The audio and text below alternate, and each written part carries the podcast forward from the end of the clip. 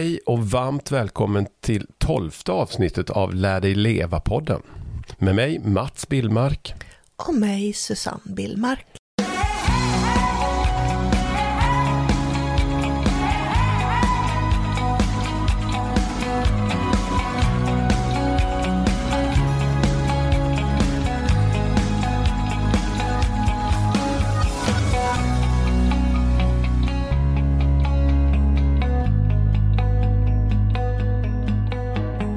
Ja, Susanne.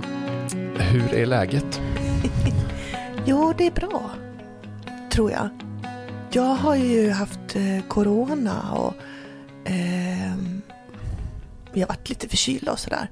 Men eh, eftersom jag blev lite förkyld så jag tog jag ett nytt test igår bara för att se så att eh, coronan var borta och det var den. Det var skönt. Mycket bra.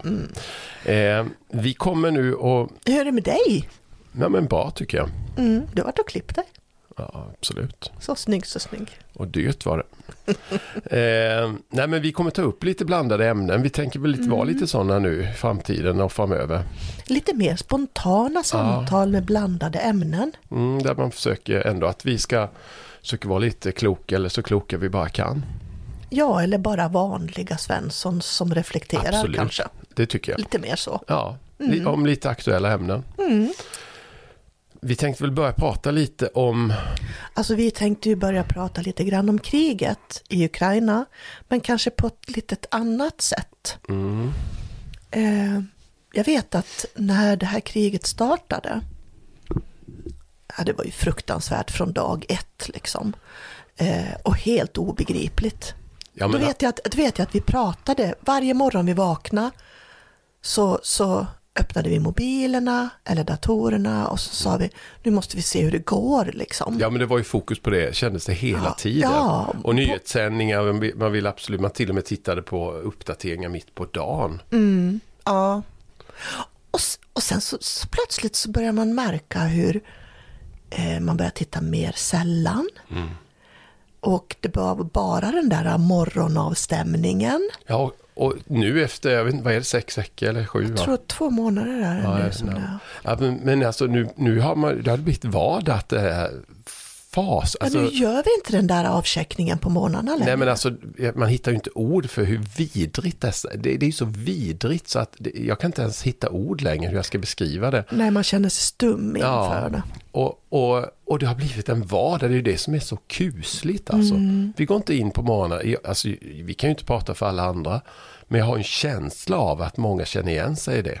Ja, jag vet att det var en morgon specifikt som, jag vet inte om det var du eller jag som sa det, att har du märkt hur, hur lite, men hur lite vi tittar nu Mm. på morgnarna, hur det har gått. Eh, det är lite, man följer på nyhetssändningarna på tv på kvällen och sen, sen är det inte så mycket mer. Nu lyssnar jag på P1 också och där på radion mycket eh, i mitt jobb. Så, så det gör ju att jag får mycket tankar kring Ukraina-kriget från många olika vinklar via P1. Men, men självmant går man liksom riktigt, inte riktigt in och tittar. Nej, men det blir mer att man noterar kanske, nu har det dött 200 i Ja. Charkiv eller Mariupol. Alltså, under första veckorna så var man ju liksom i detalj och tittade, nu har de gått in där och nu är de på väg, nu är det en konvoj på väg in till den staden och, och nu hjälper de till. Alltså, man gör inte det längre. Nej, och alla människor man träffade i sin vardag så började nästan alltid med att man pratade om kriget. Mm. Men jag tänker, jag tänker att eh, det är någon slags mänsklig mekanism att vi, vi, vi orkar liksom inte hur mycket som helst.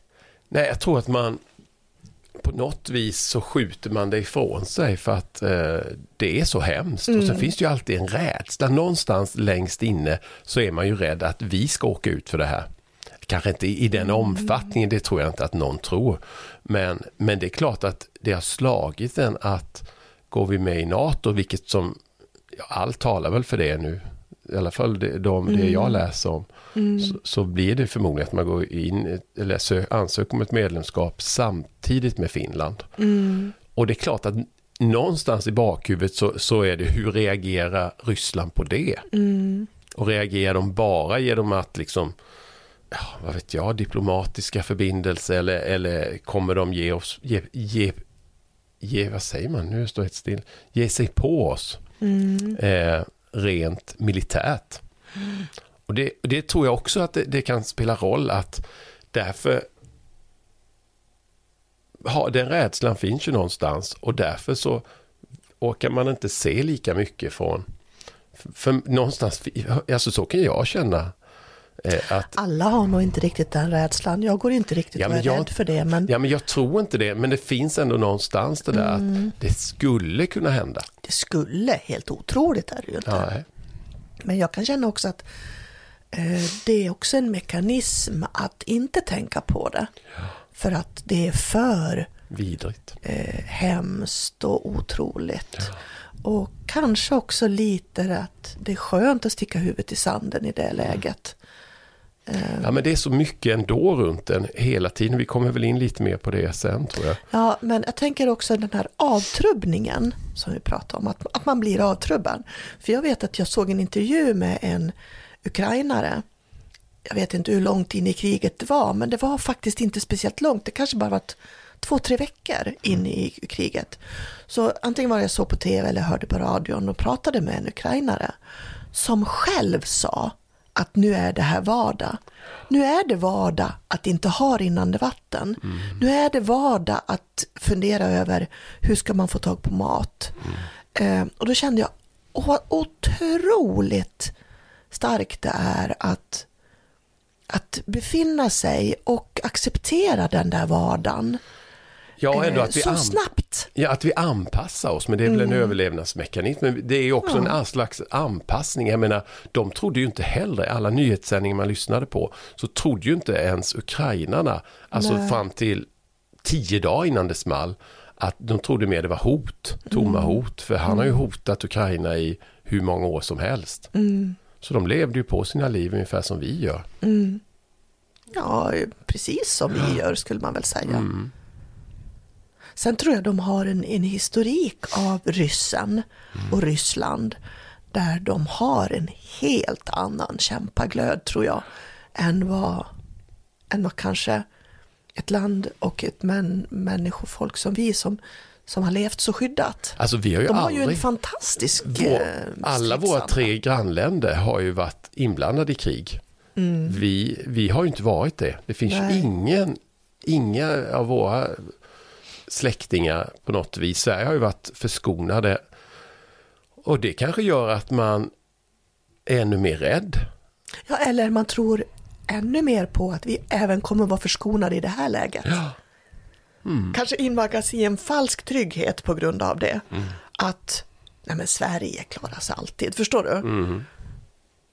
Ehm, ja. Ja, ja det, det finns mycket vi skulle kunna prata om där i en timme. Men, ja, men den där avtrubbningen, den är ju både en försvarsmekanism men också en kanske en naturlig del i att för att man ska klara av hela Ja, men jag tror att många är så stressade, ångestfyllda och oroliga i sig. Så det här blir bara too much alltså. kanske det. Eh, och även om man då kan ha dåligt samvete att man inte uppdaterar sig, vilket man kan ha. För det, att man kan känna att man borde ha det. Mm, för jag kan tycka avtrubbningen är hemsk. Ja, För den gäller ju allting. Allt som exponeras mycket blir, ju, blir man ju avtrubbad ifrån. Och det, har, det är ju allting Mm. som, som vi blir det. Och det, jag tycker det är en hemsk mekanism, även om den kanske är bra. I det här fallet. nej men alltså det, det man kan göra, det är väl mer att man kanske kan agera på något vis. Om det är att skänka hundra spänn eller skicka något annat, vad vet jag. Men, Mm. Det är eh, många som gör mycket. ja. Ja, Ja, vi håller tummarna på alla tummar och tår att det snart lugnar ner sig. Jag eh, såg något igår att de, eh, det läste jag faktiskt i morse, att FNs generalsekreterare hade träffat eh, Lavrov, tror jag han heter, det är väl Putins närmsta man tror jag. Där de pratade om Ja, sådana här humanitära korridorer. De måste ju släppa ut civila människor. Ja, Eh, alltså det är ju hoppas det. fullständigt omänskligt alltså. Mm. Eh, och det, det kanske är Men sist de gjorde det så blev det ju en massa människor dödade och då är precis som att nästan, alltså jag vet inte hur man ska tänka, men det är som att ryssarna ser sin chans att ta död på ännu fler då. Och så skyller de på att det är ukrainarna själva som har, Ja, har gjort det. Alltså det här är så absurt så man vet inte, när man säger såna här saker så, så tänker jag så här, "Va, jag sitter och pratar om det här kriget på det här sättet, men helt fullständigt galen ryss som, som tror att han kan erövra världen liksom. Nej men alltså, han ljuger ju så mycket, det är ju hans eh, taktik att Mm. i, i den här statliga televi- ryska televisionen, vilket de flesta, alltså nu vet jag inte åldrar, men, men jag kan tänka mig 50 uppåt, har inte den tillgången till internet eller de är ju nedkopplade också. Vet inte om någon har tillgång till internet där just nu. Jag tror att de har det via vissa, men, men det, är, det är en liten del. Och klart blir du invaggad hela nyhetssändning efter nyhetssändning att de befriar ukrainarna från, från eh, vad är det han säger, nazifieras, säger man så. Mm. Eh, det är klart att till slut så går, man, går de ju på det. Mm. Och det, det är ju så, alltså det är så Där kan man ju också sjukt. tänka att de också har blivit avtrubbade på något sätt. Att de, de blir så avtrubbade och indoktrinerade. För de ser bara ena sidan så att säga. Det är ju också hemskt. Ja, Mm. ska vi ta det vidare? Vi tar en paus.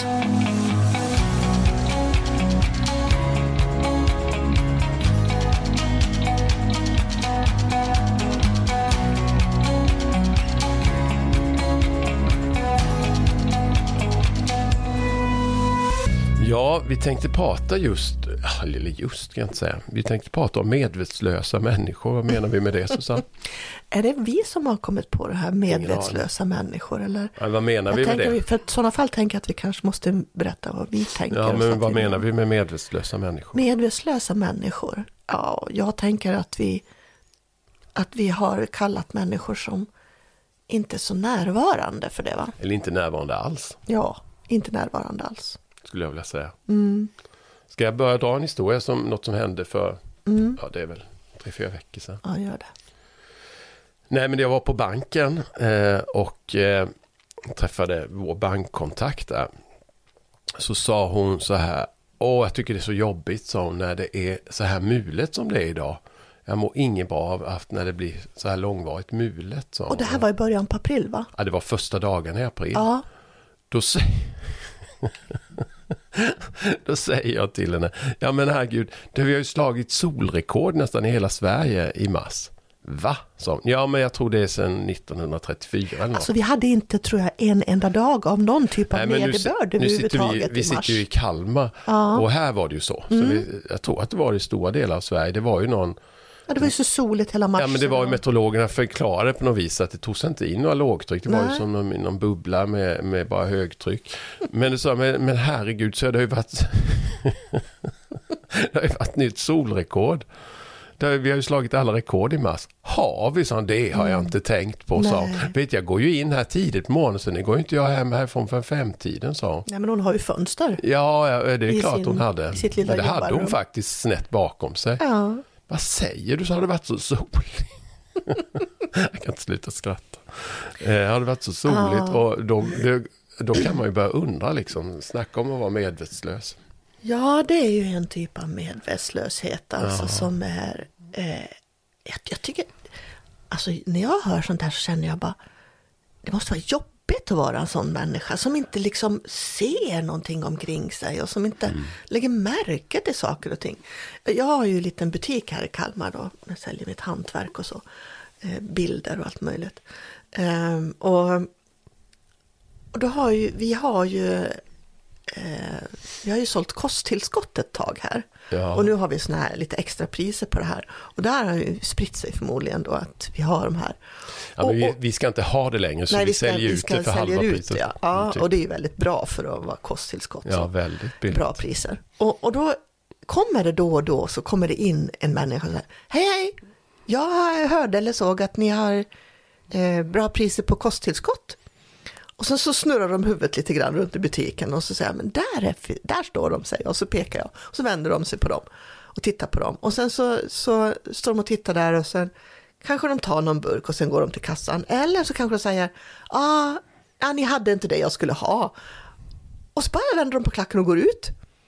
Och då, och då tänker jag liksom, men herregud, ehm, för, min butik, om man nu ska säga lite så den är väldigt speciell. Minst sagt. Det finns, finns antagligen ingen sån här butik i hela landet som jag Nej, har. jag för att den har så mycket personliga saker gjorda av mig själv. va? Ja men alltså den har ju färger och det, alltså, ja, den, är, den, är väldigt den speciell. liknar ingen annan och, och det är butik. ganska mycket olika grejer i den, så att man kan ju stå och titta länge. Och den är ju ganska liten också. Och så så ganska att, liten också. Ja. Mm.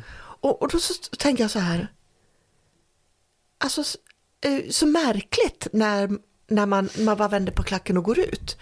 Ur en butik som man ett, aldrig har varit i ja, tidigare. den är fullständigt unik skulle jag säga. Ja. Så att jag, de, Två, borde man ju någonstans i ögonvrån, sådär, periferin, se att det här är en liten speciell butik. Så man borde kanske kunna bli lite nyfiken och tänka liksom, jaha, ja, vad, vad härligt, vad, vad, vad kul att komma in här, vad har du för grejer liksom? Nej men de behöver ju inte, du menar ju inte att de måste handla utan mer bara notera. jag bara notera att, att de kommer in i någonting som de aldrig varit in i. Ja, som är udda. Och då, blir, och, så, och då vänder de på klacken och går ut. Och jag bara kände sådär, men jaha, tack, hej, hej.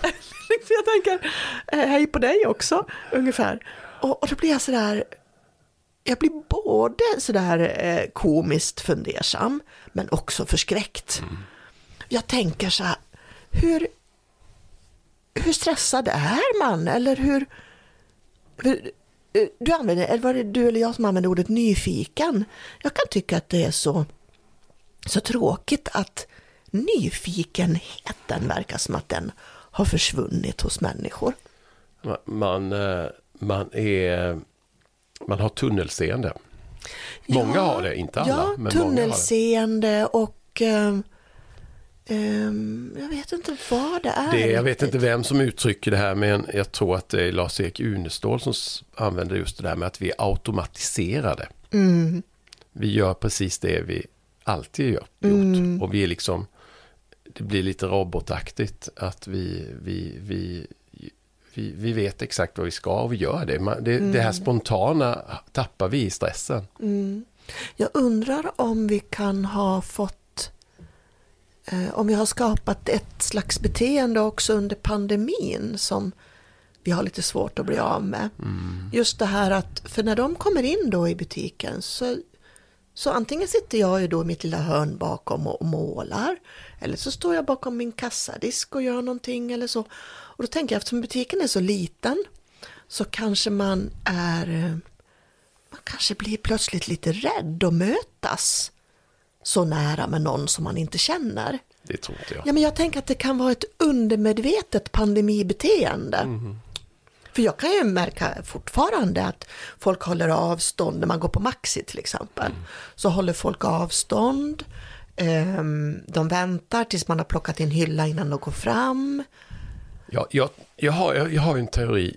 Eh, du och jag träffades faktiskt. Jag jobbade ju med mässor eh, här i Kalmar. Det var ju så vi träffades en gång i tiden.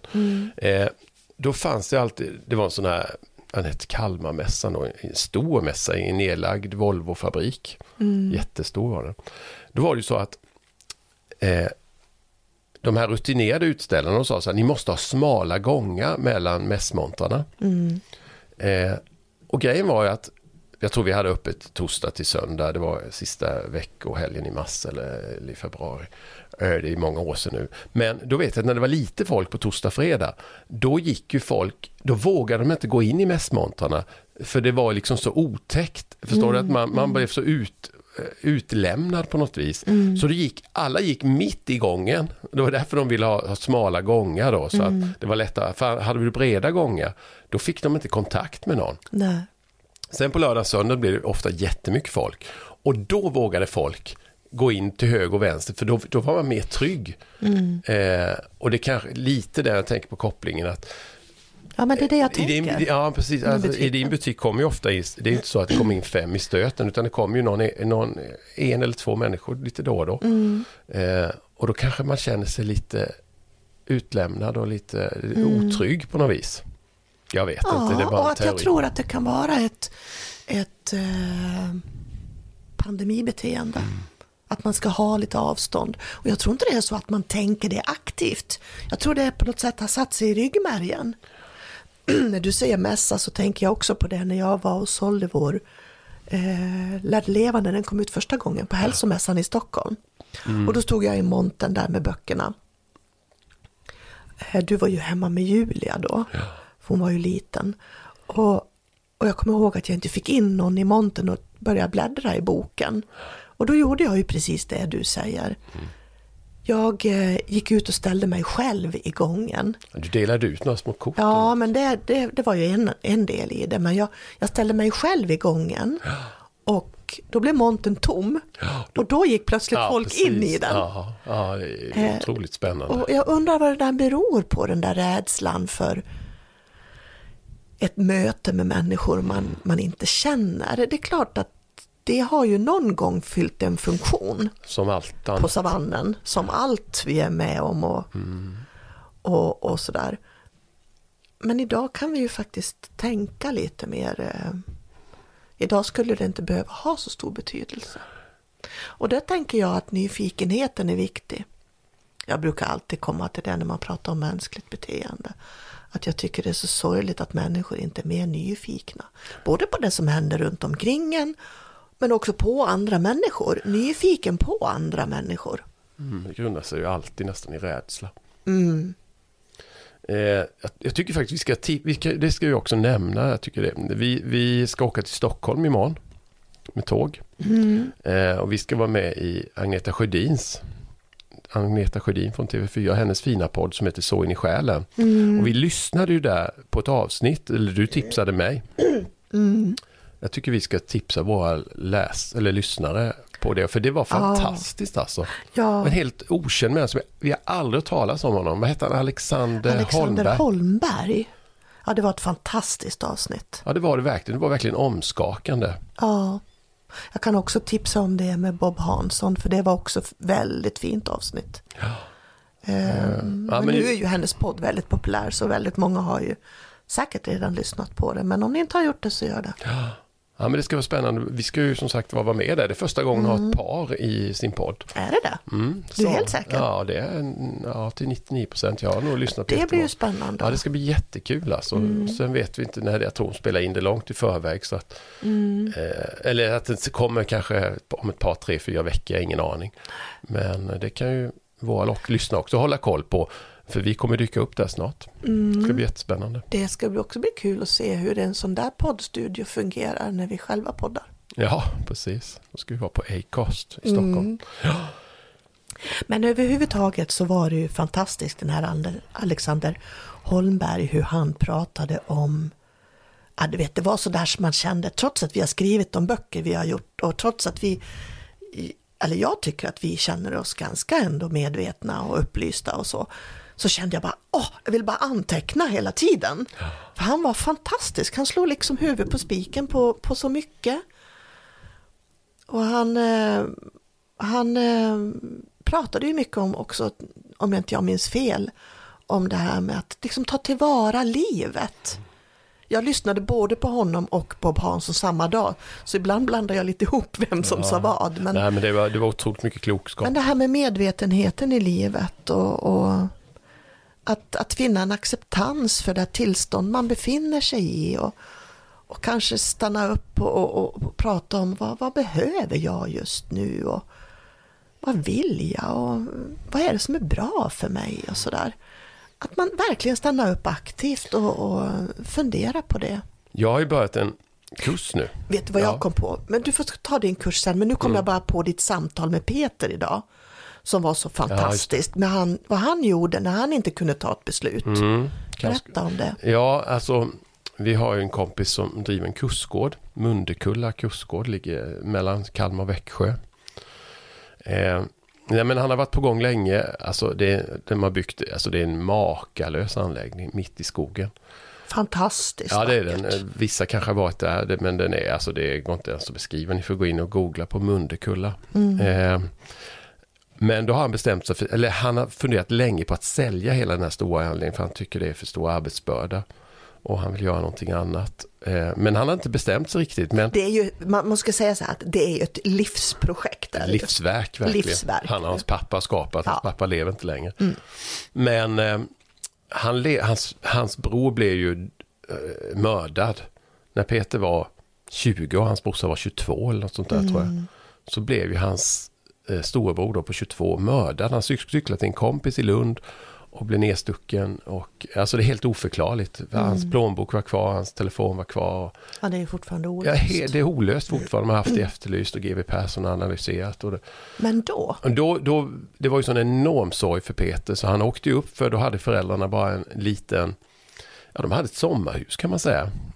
Eh, I Mundekulla, mm, liten stuga. en liten stuga. Men det var ju så att på den tomten låg en ännu mindre stuga Mm. på 10 kvadratmeter. Som inte ens man hade rinnande vatten då. Detta är ju 20 år sedan kanske. Det måste ju vara 30 då. Han fyllde 50 nu. Ja, precis så Mm, länge sedan. är det. 30 år sedan är det. Ja men då i alla fall så han bodde för att åka sörja. Han ville sörja i fred liksom. Det är otroligt, en kille på 20 år. Men eh, så han bodde i en liten... Först drog han ut i världen Ja det var han väl först. Men sen som landade, trubadur. Och sen åkte sen han landade han i den här lilla torpstugan på 10, 12, 15 kvadrat. Och där bodde han ett år. Mm. Eh, Helt ensam. Helt ensam. Eh, och sen så köpte pappan och han in den här gamla bondgården. Och som- 30 år sedan fanns ju inte datorerna, det Nej, fanns ju inte nej. mobilen och allt sånt. Mm. Eh, men sen byggde de upp hela den här kustgården. De har förvandlat en gammal bondgård kan man säga till. Alltså den är helt makalös. Det går inte ens att beskriva hur fint det är. Mm. Eh, men nu innan han skulle ta det här beslutet. Jag hade ett samtal med honom i, i morse. Han har funderat väldigt Jättelänge. Men han hade inte kunnat bestämma sig för det är liksom hela hans livsverk. Mm. Men då var han så klok så han åkte tillbaka till den här lilla torpstugan på 10-12 kvadratmeter och bodde där i 10 dagar. Kopplade ner sig, han hade väl telefon med sig men han pl- kopplade ner den.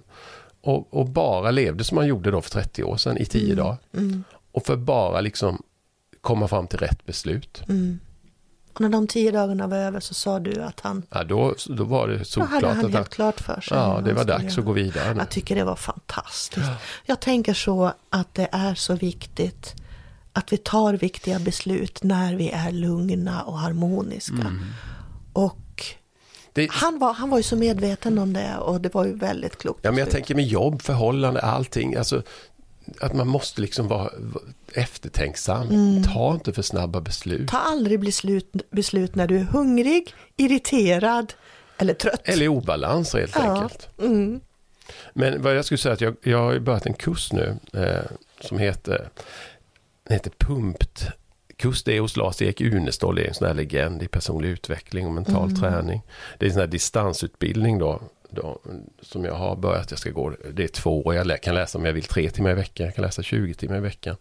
Men då mediterar jag. Och mediterar om, man, om inte våra lyssnare liksom, jag vet inte, det låter lite flummigt att meditera. Nej, Inte flummigt men kanske ambitiöst kanske. Ja, men alltså, jag tycker ändå att meditera låter lite... Det är inte alla som, som vet hur enkelt det är. Alltså, det, det gäller ju i princip fokusera på din andning. Mm. Eh, och jag har ju kämpat, du vet Susanne, jag har sagt vad fan, ursäkta nu jag, men vad ska till för att jag ska göra det här dagligen? För det Ja, för är du är så stort behov av det. jättebehov med min oro och min äh, ångest som jag har haft. Eh, nu har jag inte det, men jag, men jag har haft mycket för nu mår jag ju bra. Mm. Eh, men eh, jag har ju gjort det och sen har jag lagt av efter en vecka och sen har jag gjort det var tredje dag. Mm. Men för att gå den här utbildningen så måste jag fokusera på min andning. 29 minuter är den här, man följer då ett ljudspår, men det är 29 minuter om dagen. Och det har jag gjort nu i fem veckor kanske. Alltså det är sån otrolig förändring. Du säger ju det själv.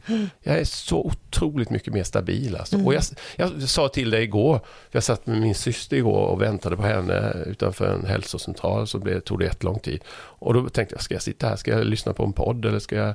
Nej, jag sätter mig och mediterar. Så jag satt kanske 20 minuter och mediterade. Och när hon kom ut så sa men gud du är väl jättestressad, sa hon och förlåt att det tog så lång tid. Nej, så jag är helt lugn. Du ser ju helt lugn. Jag har faktiskt inte mediterat, eller mediterat, fokuserat på min andning i 20-25 minuter. Mm. Och det är otrolig skillnad alltså. Vad sa hon då? Ja, nej, hon sa väl bara att det var väl härligt. Eller kul, kul för dig. Mm. Men det är alltså, det var ju faktiskt jag måste berätta den historien. Det var ju så att för, det var ju när Lärd Leva kom ut då, eller precis hade släppt 2015 va.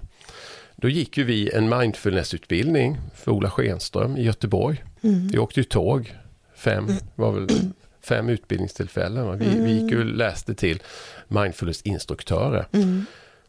Och vi hade ju jättelite pengar alltså.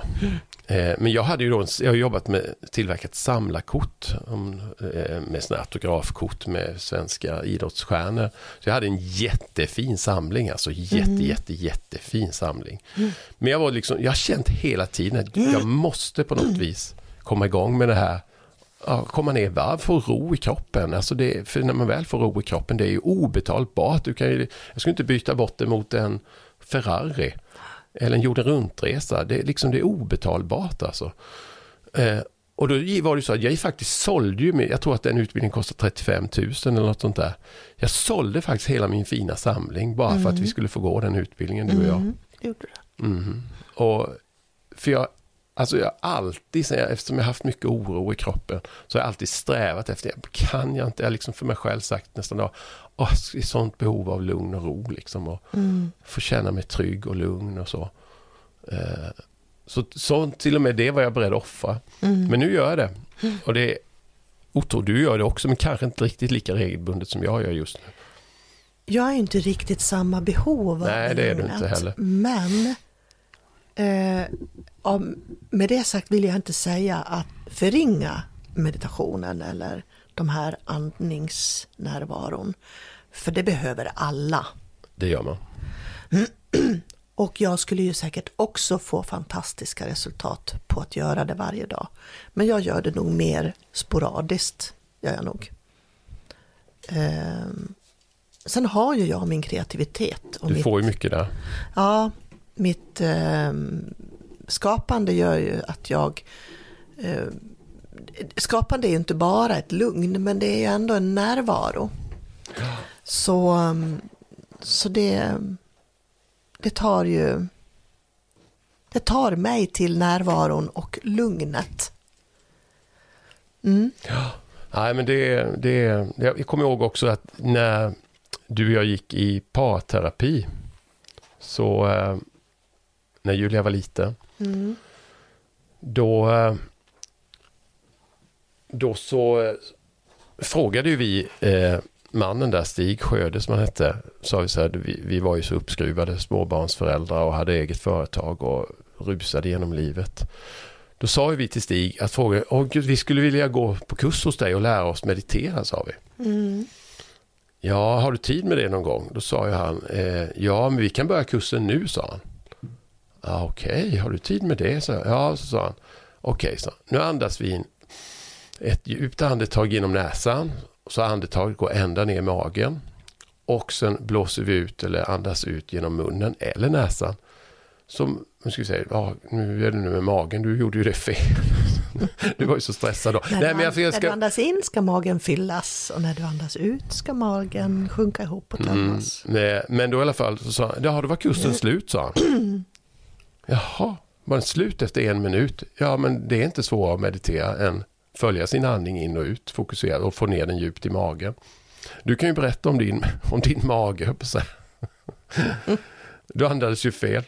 Ja, alltså då, när, då var ju du väldigt sjuk. Mm. Och jag, jag behövde också stöttas upp på något sätt. Mm. Så att jag gick ju till Stigs fru, Eva. Eh, kröp in i hennes lilla frigga där och fick lägga mig på hennes massagesäng. Och sen så, ibland så bara låg jag där och grät och ibland så eh, lärde hon mig någonting nytt eller så bara pratade vi eller så. Det var ju min stöttning en gång i veckan som jag fick för att, för att kunna hantera situationen. Och jag vet att hon vid något tillfälle skulle, skulle väl iaktta och se hur jag andades och lära mig lite andning då. Och då upptäckte vi att vi, när jag andades in så gick min mage, min mage in och när jag andades ut så gick min mage Ja, ut. du hade vänt på Det det. var precis tvärtom. Och det var förmodligen ganska skadligt. Ja, det var, fanns ju ingen harmoni och sånt. Nej. Någon Du taktkänsla. vände på steken. Ja, jag vet det fasen hur det där gick till. Så hon fick lära mig att börja andas på riktigt. Jag kommer också ihåg att hon upptäckte hur spänd jag var i mina käkar. Hur jag bokstavligen bet ihop för att fixa allting. Och då minns jag hur, eh, hur jag fick lära mig börja slappna av i käkarna. Och jag kommer ihåg hur ont jag fick. Kommer ihåg att jag fick så ont i käkarna att jag inte kunde äta. Mm, kommer ihåg det. Jag, eh, mina käkar var så ovana vid att vara avslappnade så jag fick en smärta av det. Mm. Ja, det Så, så andning, avspänning, avslappning, avkoppling. Eh, det är tre olika intressanta saker som Une står och pratade om vet jag på din kurs. Mm. Skillnaden på avkoppling, avspänning och avslappning. Mm. Väldigt intressant. Ja, men alltså, han, han menar ju att man ska vara avspänd. Han har jobbat mycket med idrottsmän och så. Men även är man avspänd så blir man maximalt effektiv. Mm. Eh, och då hade han, vet han, han berättade en historia att han skulle ut och föreläsa på något större företag. Då hade då företagen missuppfattat vad han liksom höll på med. De hade väl bokat upp honom för det var väl liksom för döva sitt samvete att ta hit en föreläsare som kunde någonting om avslappning. Eh, eller inte avslappning, det var precis det de inte hade sagt, men om personlig utveckling eller någonting. Så han hade skrivit, när företagsledaren skrivit till sina anställda, kom till eh, eh, matsalen eller vad det nu var, eh, konferensrummet, så, så ska vi eh, vi ska få lära oss hur vi ska bli mer effektiva. Och när han står i dörren, Lars-Erik Junestål, så kommer en man- medelålders man där och säger så här, vad fan gör du här, sa han. Vi är nog fan så effektiva vi kan redan. Så han, han, liksom, för han hade missuppfattat alltihop, men vad Unestål menade att han vill ju lära dem att bli avspända. För är man avspänd så blir man mer effektiv. Inte avkopplad, för då, är man ju, då, då gör man ju ingenting. Men att bli, att vara avspänd så blir man mycket mer effektiv. Och det är ju andningen ett sätt att göra. Nu är vi tillbaka till det där att vi ska ha en balans. Ja men Susanne, ska vi sluta där? Vi skulle kunna prata om det här hela dagen. Ja, verkligen. Vi har ju lite andra teman också, men jag tror vi sparar det till nästa gång. Jag tror det. Och försöker komma kanske lite mer regelbundet. Nu ser jag fram emot att få vara med hos Agneta. Ja, precis.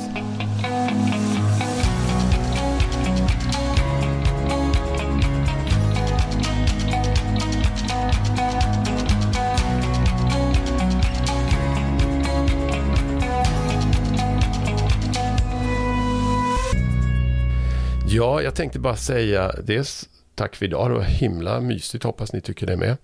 Eh, vår senaste bok, om vi nu ska göra lite reklam med, vår senaste bok som är väldigt fin. Alltså den, det är vår första Lär dig leva-bok som var sån här, det var ju Sveriges mest sålda bok och den släpp, utgiven i 30 länder runt om i världen. Det var ju en megasuccé.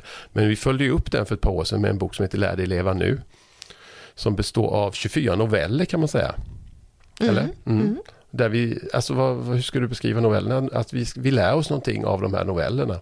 Ja, det är ju verkliga livet de här novellerna. Och, Ja men den är fin och alltså. Jag tycker att eh, den är fin för att den visar på mäns mänskligt beteende. Och, Ja, olika vardagssituationer och hur man kan, hur man kan agera för att få ett bättre liv. Eller mer, Efter varje novell har vi ju ett litet eftersnack. ja, ja, men det, är- det är lite som den här podden kan jag tycka.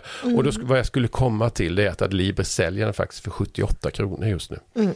Och det är ett bra tips. Det är toppen, toppenpris. Ja, Toppentips. Eh, och eh, som vanligt vill vi gärna att ni mejlar till oss. Vi vill gärna tips vad vi vill att vi snackar om. Vi kan snacka om både högt och lågt och vad som helst. Så mejla oss jättegärna till lardejleva snabela gmail.com alltså lardejleva snabela gmail.com Mm. Och så skulle jag vilja också flagga lite för min butik i Kalmar. Och är det så att ni har eh, tänkt att semestra i Kalmar eller i, på Öland så kom gärna in och hälsa på och säg några ord var du kommer ifrån och mm, Var ligger Ja. butiken då? prata vi lite. Den ligger mitt på Kvarnholmen kan man säga, eller inte riktigt mitt. I centrala Kalmar i hörnet Strömgatan, Kaggensgatan och heter Mm. Må bra-shoppen. Ja men tack för idag. Vi Tack, hörs tack. snart igen.